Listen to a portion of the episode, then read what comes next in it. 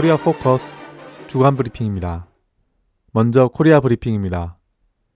31일 조국평화 옹호 전국 민족위원회 대변인은 당면하여 미국과 남조선 당국이 8월 중순부터 계획하고 있는 을지 프리덤 가디언 합동 군사 연습을 중지할 것을 강력히 요구했다며 미국과 괴뢰 호전광들이 을지 프리덤 가디언 합동 군사 연습을 끝끝내 강행한다면 북남 관계가 수습할 수 없는 파국에 처하게 될 것은 불보듯 명백하다고 밝혔습니다.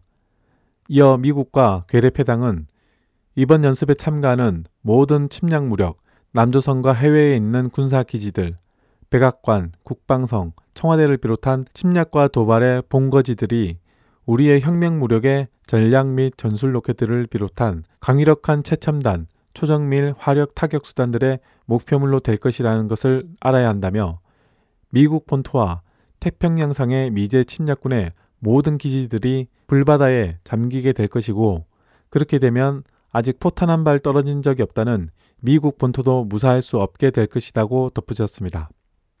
30일 북이 묘양산 일대에 단거리 발사체 4발을 동해로 발사했습니다.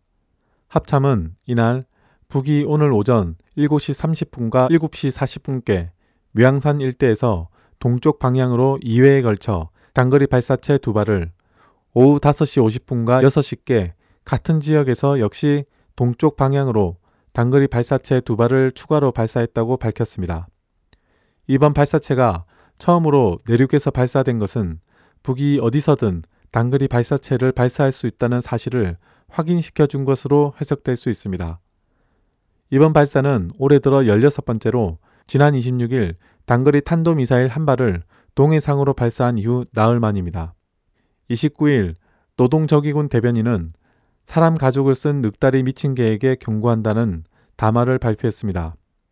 대변인은 한민국 국방부 장관이 취임한 지 얼마 되지 않아 연평도를 찾아서 도발 원점, 지원 세력, 지휘 세력까지 반드시 응징해야 한다며 또 북의 아시안 게임 참가 제의가 전형적인 통일 전선 전술 차원의 위장 평화 공세이고 화전 양면 전술이라고 헐뜯었다고 밝혔습니다. 이어 한민국 국방부 장관에 대해 이자는 겉은 늙었지만 속은 동네방네 돌아치며 몹쓸 짓만 골라가며 저지르던 설부지 때의 악동 그대로라며 우리는 2006년도에 한민구를 대상으로 북남 장년급 군사회담을 할 때에 벌써 그를 천치 중의 천치, 버벌치 중의 상버벌치로 낙인하였다고 전했습니다.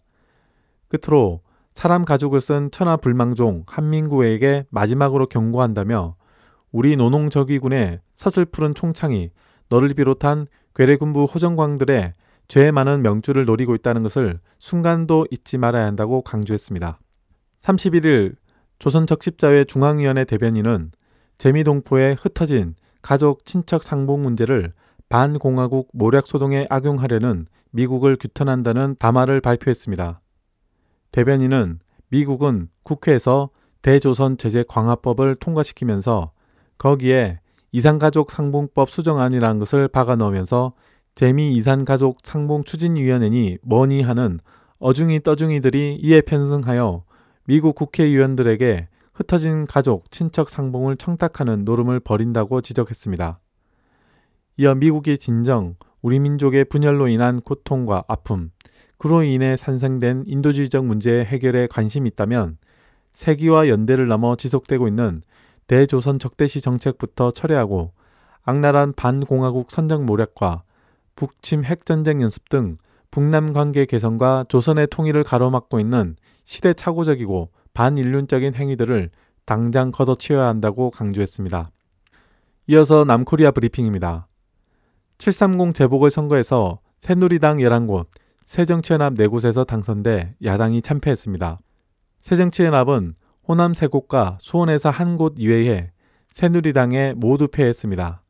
730 재보궐선거는 한마디로 새정치연합을 비롯한 야권 참패라고 할 수 있습니다. 민심은 세월호 참사, 각종 인사 참사를 일으킨 무능 무책임의 박근혜 이른바 정권 퇴진 투쟁을 이끌어 나갈 강력한 야당의 모습을 기대했으나 분열되고 여당에게 끌려다니기만 하는 야당에 대한 심판을 내렸습니다. 그런 차원에서 이번 선거 결과를 결코 새누리당의 승리라고 볼 수 없습니다.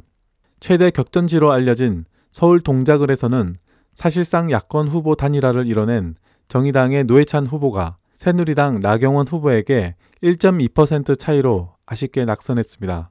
통합진보당 유선희 후보와 후보 단일화를 했던 노동당의 김종철 후보는 1.4%를 득표해 노 후보와 나 후보의 표 차이를 넘게 득표했고 무효표도 1.8%로 많이 나왔습니다. 새정치연합 김한길 안철수 공동대표가 31일 730 재보궐선거 참패에 대한 책임을 지고 대표직을 전격 사퇴했습니다. 김한길 대표는 국민의 뜻을 겸허히 받들겠다. 이겨야 하는 선거에서 졌다. 죄송하다며 앞으로는 백의종군의 자세로 새정치연합이 부단히 혁신을 감당하고 국민의 신뢰를 회복하는데 작은 힘이나마 보태겠다며 사퇴 의사를 밝혔습니다. 안철수 대표도 넉 달 동안 최고위원들께 많이 의지하고 배웠다. 선거 결과는 대표들 책임이라며 평당원으로 돌아가도 최선을 다하겠다고 전했습니다. 또 이날 최고위원회 회의에서 두 공동대표가 대표직에서 물러나겠다고 밝히자 최고위원단도 선거 패배에 대한 책임을 지고 총사퇴하기로 결정했습니다.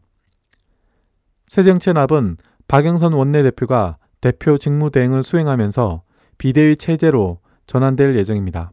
한편 이날 손학규 새정치연합 상임고문은 정계 은퇴를 선언했습니다. 세월호 청문회 증인 채택 협상이 국정조사특위 여야 간사 협의가 결렬돼 다음 주 열릴 예정이었던 청문회가 결국 무산됐습니다. 협상이 끝난 뒤 야당 간사인 김현미 의원은 김기춘 등 핵심 당사자에 대한 진상규명 없이 불완전한 반쪽 청문회는 받아들일 수 없다고 강하게 제기했습니다. 한편 폭염 경보 속에서 세월호 유가족 단식이 19일째로 접어들고 있는 가운데 새누리당 의원총회 직후 김태흠 의원이 유가족들을 노숙자로 비유해 논란이 일고 있습니다.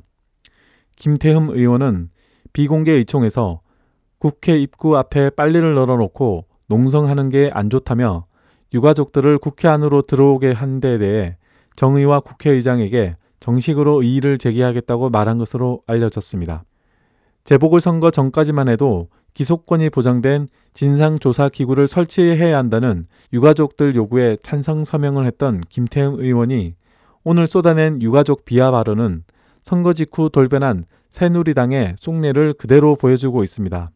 서울고법 형사구부 심리로 28일 진행된 통합진보당 이석희 의원 등에 대한 항소심 결심 공판에서 검찰은 징역 20년과 자격정지 10년을 구형했습니다.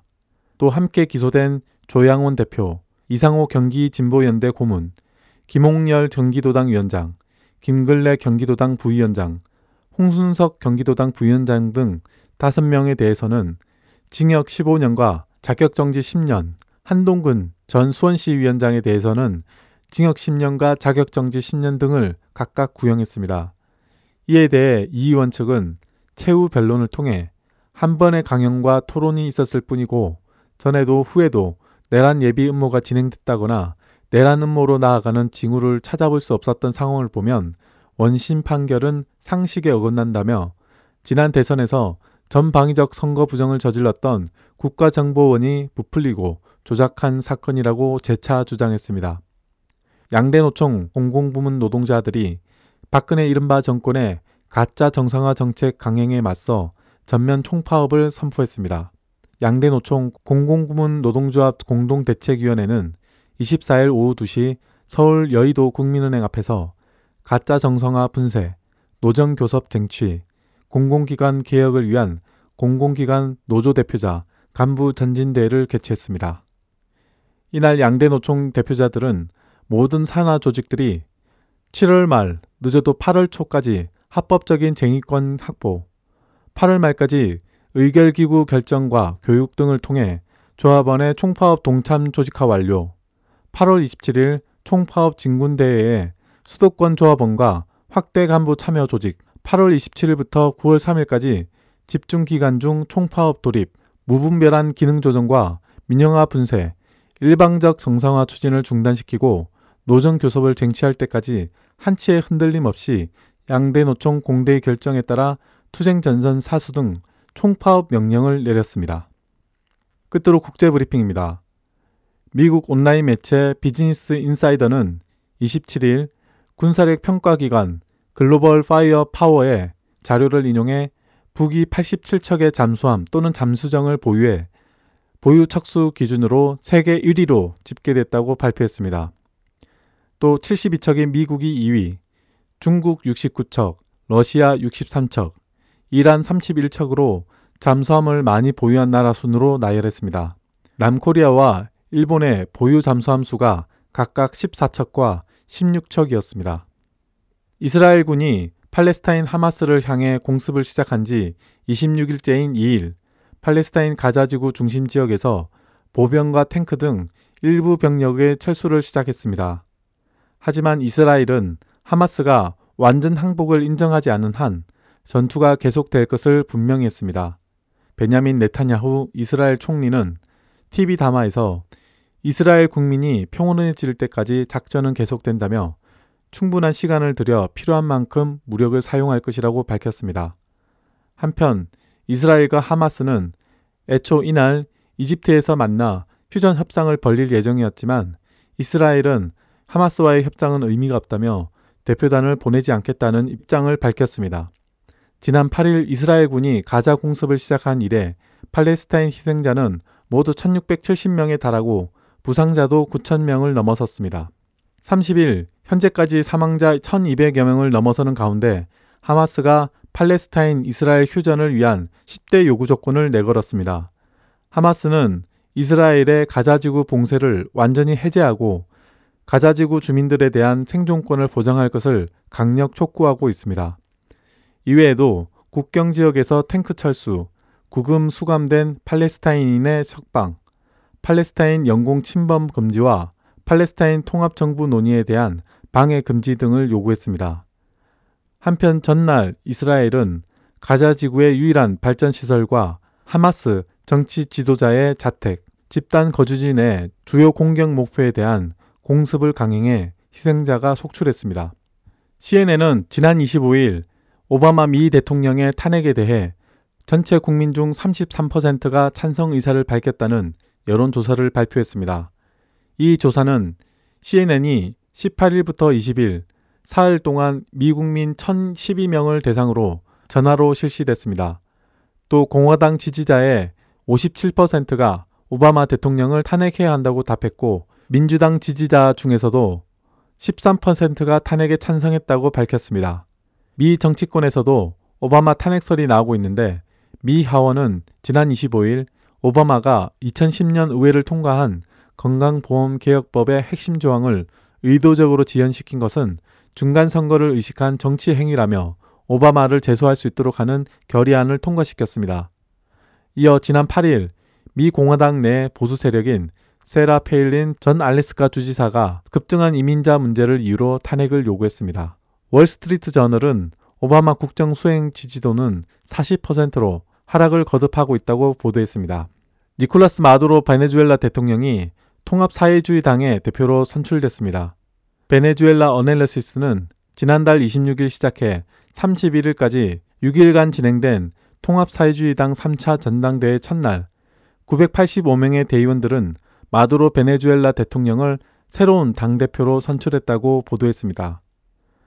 니콜라스 마두로 대통령은 나는 이 대회가 통합사회주의 당의 역사와 21세기 정치적 투쟁의 주춧돌이 될 것이라고 확신한다며 통합사회주의 당이 최상의 사회적 행복을 위한 길을 내는 사회주의에 대한 분명한 구상을 제공할 능력이 있어야 한다고 밝혔습니다.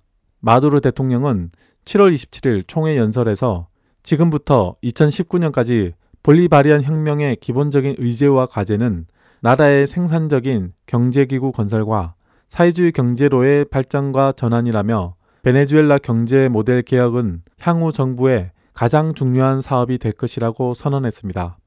30일 중국 언론 등에 따르면 저우 융캉 전 중국 공산당 중앙정치국 상무위원 겸 정법위원회 서기 일가가 비리 의혹으로 조사를 받게 됐습니다. 이에 따라 저우 전 상무위원이 수찬성 당 서기로 있을 때 구축한 세력인 수찬방과 석유 기업 고위 간부 출신 세력으로 석유 부문을 장악해 각종 이권에 개입한 석유방도 결정적으로 무너질 것으로 보입니다. 그의 일가는 은행의 비공개 증자에 참여해 확보한 지분을 웃돈을 받고 국영기업에 넘기거나 영화 제작, 수력 발전 등에도 투자하는 등 금융, 문화, 기반시설 분야에서 두루 자금을 끌어모았습니다. 30일 인민일보는 저우융캉 더 이상 동지가 아니다라며 그의 당적 박탈이 기정사실화된 것으로 보도했습니다. 권력을 틀어지고 권세를 누리던 저우 일가는 습근평 주석 체계 출범 이후 최초의 중앙정치국 상무위원에 대한 조사 결정으로 몰락하기에 이르렀습니다. 코리아 포커스 주간 브리핑이었습니다.